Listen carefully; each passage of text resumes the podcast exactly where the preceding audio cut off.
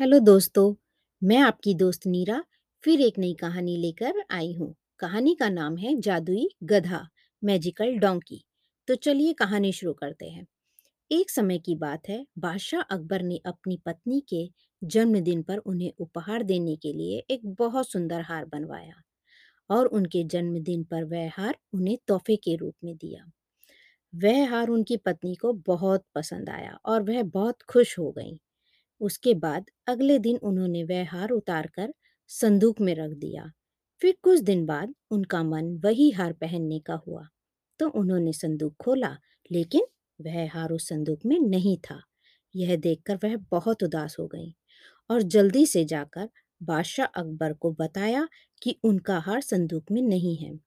यह सुनते ही अकबर ने अपने सैनिकों को उस हार को ढूँढने का आदेश दिया, लेकिन हार कहीं नहीं मिला। फिर अकबर को यह यकीन हो गया कि वह हार चोरी हो गया है। बादशाह अकबर ने बीरबल को महल आने का आदेश भेजा। जब बीरबल आए तो अकबर ने उन्हें सारी बात बताई और हार ढूँढने को कहा। हमेशा की तरह बीरबल ने कहा, महाराज, आप चिंता ना करें, मैं हार चुराने वाले को जल्दी से जल्दी आपके सामने लाकर खड़ा कर दूँगा।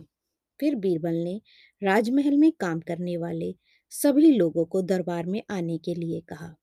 सभी लोग दरबार में इकट्ठा हो गए और थोड़ी देर में राजा अकबर और उनकी पत्नी भी वहाँ आ गईं। पर बीरबल दरबार में अभी तक नहीं आए थे। सभी उनका इंतज़ार कर रहे थे। तभी बीरबल एक गधा लेकर राजमहल में पहुँच गए।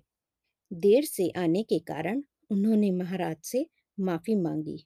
और सभी दरबारी और अकबर यह सोच रहे थे कि बीरबल इस गधे को दरबार में क्यों लाए हैं। बीरबल ने कहा, महाराज, यह गधा मेरा दोस्त है और इसके पास जादुई शक्तियाँ हैं। यह हार की चोरी करने वाले का नाम बता सकता है। यह सुनकर राजा तथा सभी दरबारी हैरान थे कि एक गधा चोर को कैसे पकड़ेगा। इसके बाद बीरबल ने उस जादुई गधे को दरबार के सबसे पास वाले कमरे में बाँध दिया और सभी लोगों से कहा कि आप सभी एक एक करके कमरे में जाएँ और गधे की पूछ पकड़कर चिल्लाकर कहें, महाराज, मैंने चोरी नहीं की है। साथ ही बीरबल ने कहा कि सभी की आवाज़ दरबार तक आनी चाहिए। सभी को पूछ पकड़कर चिल्लाने के बाद आखिर में यह गधा बताएगा कि चोरी किसने की है। इसके बाद सभी कमरे के बाहर लाइन में खड़े हो गए और एक एक करके सभी ने कमरे में जाना शुरू कर दिया। जो भी कमरे के अंदर जाता, पूछ पकड़कर चिल्लाकर कहता, महाराज, मैंने चोरी नहीं की है।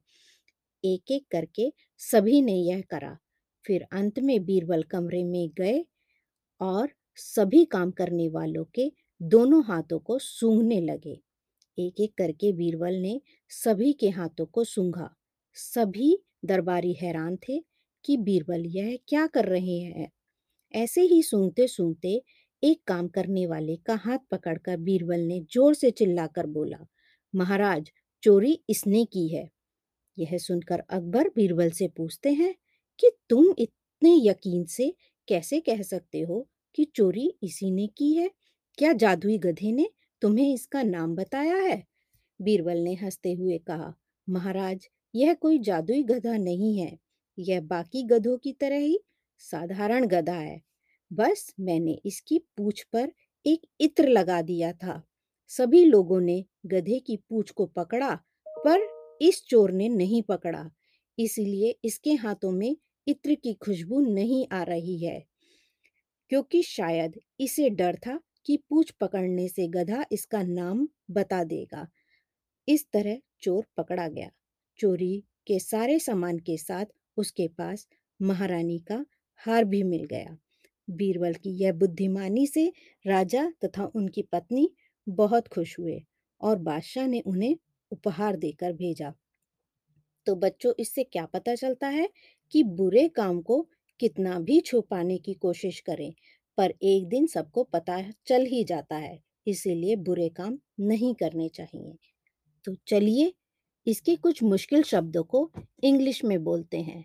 जादुई गधा, मैजिकल डोंकी, उपहार, गिफ्ट, जन्मदिन, बर्थडे, हैरान, सरप्राइज़, चोरी, थेफ्ट, पूछ, टेल, चिल्लाना, शाउट, सूंघना, स्मेल, इत्र, परफ्यूम।